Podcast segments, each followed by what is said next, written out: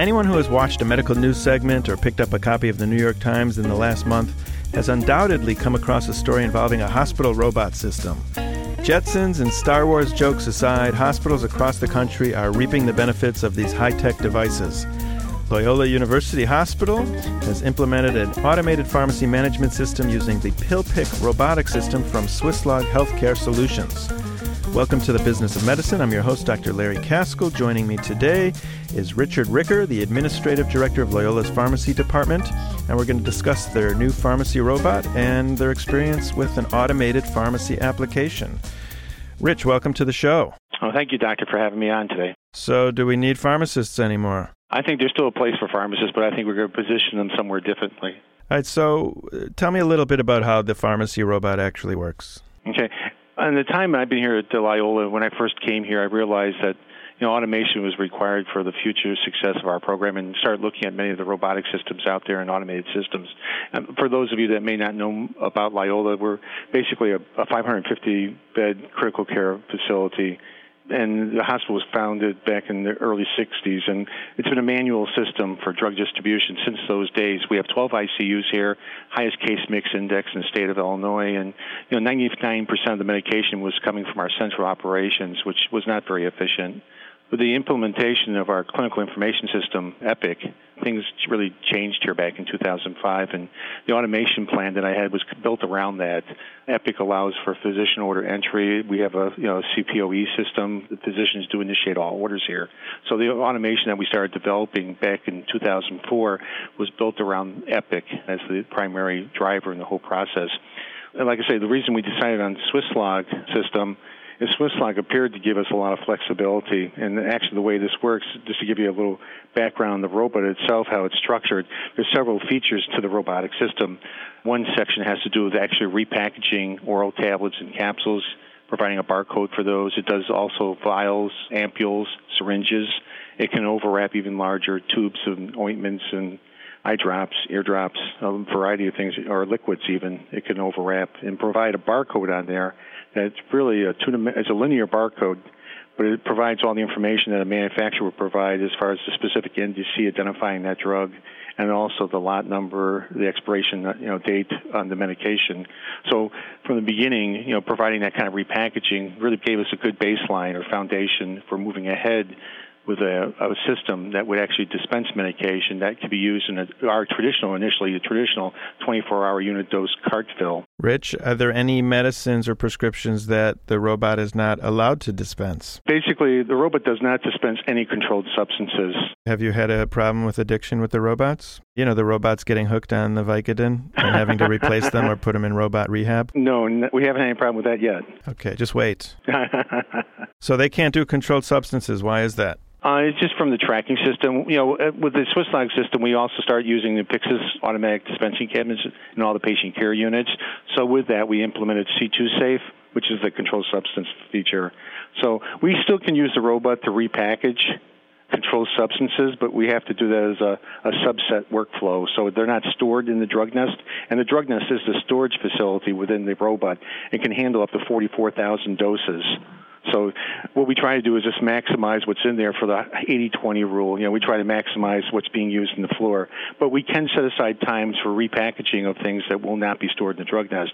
Attached to the robot is something called a box picker. That's the inventory management system. That's basically a eight foot wide, 28 foot long container with a robotic arm in there that really manages our inventory. So in there, we can store bulk medication. In addition, we can unit dose anything that we've repackaged and store that in there also. But like I say, for the controlled substances, we by design do not store those in the uh, drug nest or dispense that from the robot. That's dispensed right through the Pyxis system. Does this robot walk around the halls? I mean, if you're at Loyola, will you see this robot moving down the halls, or does it just go at certain times of night, or just send out things through tubes? Actually, we use a pneumatic tube. This robot is part of the Translogic system. They're set up. They make the pneumatic tube systems. So a lot of the first doses that come out of the robot that's sent in Pyxis will be tubed out. So we're trying to utilize our Pyxis system for about 90% of the medications that are administered to patients at the hospital. The 10% to 15% that's not, that's manual fill, need to be tubed up or will have to be hand delivered. We don't have any robotics, you know, going through the facility, although I know those are available. Rich, what kind of feedback mechanisms are provided so that you actually know the robot dispensed the proper drug? There's a whole process up front, the day-to-day operations where we add drugs to the robot. They make use of canisters, like a medication will come in through our inventory area, and say a thousand tablets of something, and there's an NDC association process. So that really basically means that when a pharmacy tech initially takes that bottle medication and starts to associate that medication with what is in the database for the robot, so they put in the NDC, they put in the lot number, the expiration number, number of tablets, and then a pharmacist will come along and double check all that, and all that has to match. They do it blindly. They use two different terminals, so a tech will use one, a pharmacist will use another one later on, and all the information has to match up, or else the robot won't accept it.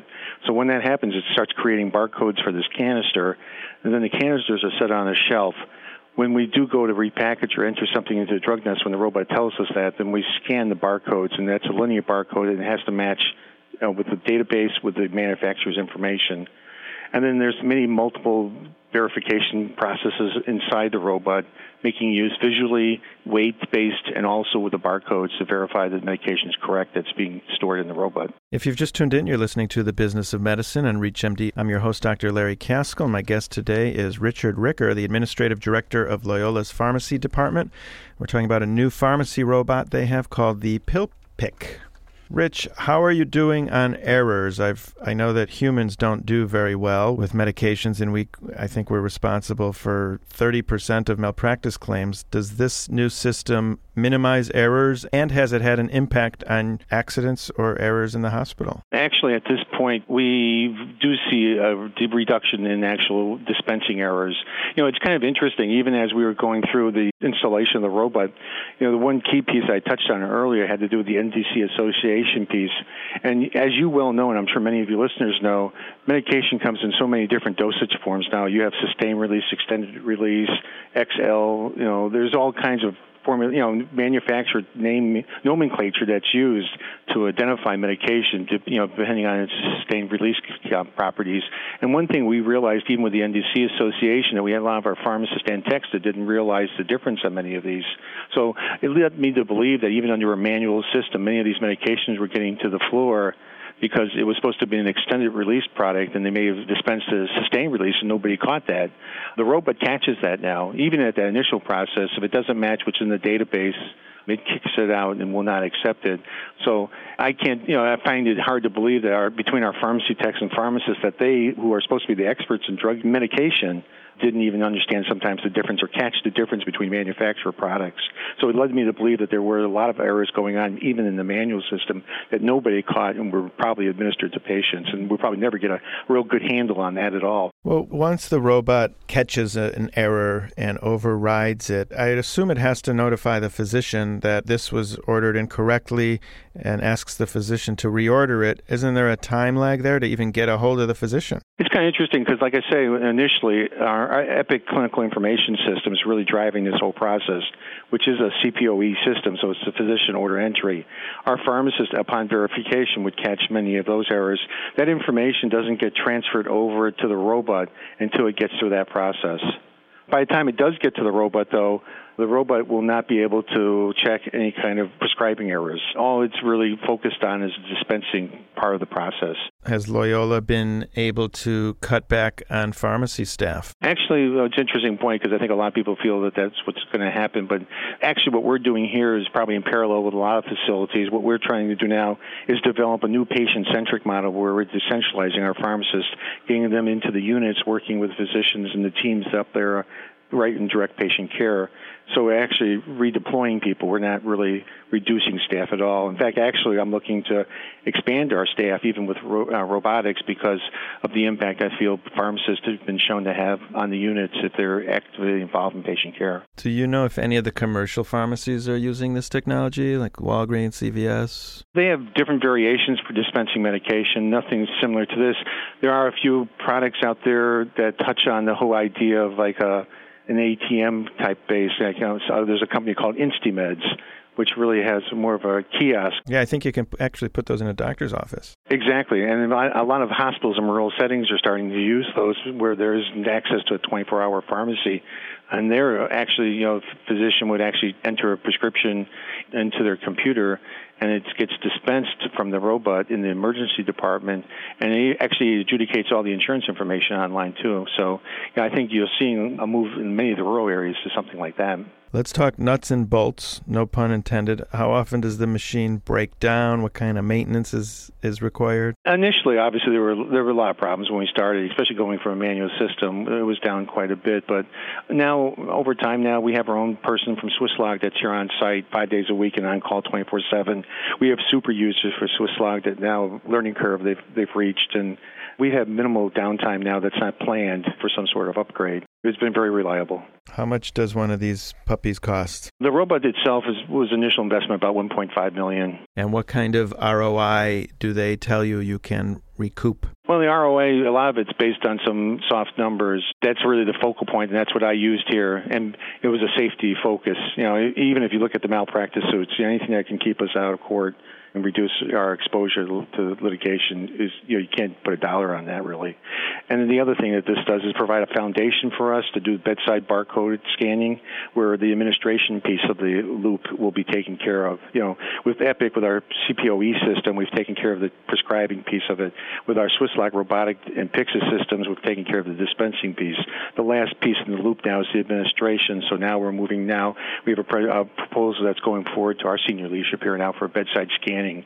So all medication would be bed, uh, scanned at bedside prior to administration, and that's really where you have a, a further impact on patient safety. Does a hospital your size need more than one robot? No, no, this is uh, one robot's met our needs totally.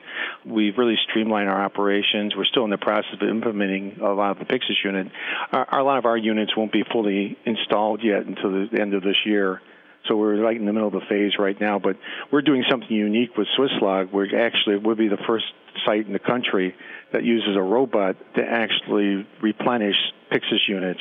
Then the other feature there is the whole PAR-X system. I'm not sure if you're familiar with that, but after incidents like what happened at Methodist or Cedar Sinai, where medication was put into uh, Pyxis units incorrectly, the PAR-X system is utilizes barcoding system so that you can barcode the medication on the bag and then also on the drawer on the Pyxis unit, verifying that those are the correct medication and before they're you know actually placed in there and replenished. Richard Ricker, Administrative Director of Loyola's Pharmacy Department, thank you very much for talking with me today. Oh, it's been a real pleasure. I appreciate the opportunity. I'm Dr. Larry Kaskel, and you've been listening to The Business of Medicine on ReachMD. To comment or listen to our full library of on demand podcasts, please visit us at ReachMD.com. And thanks for listening. You're listening to ReachMD XM160, the channel for medical professionals.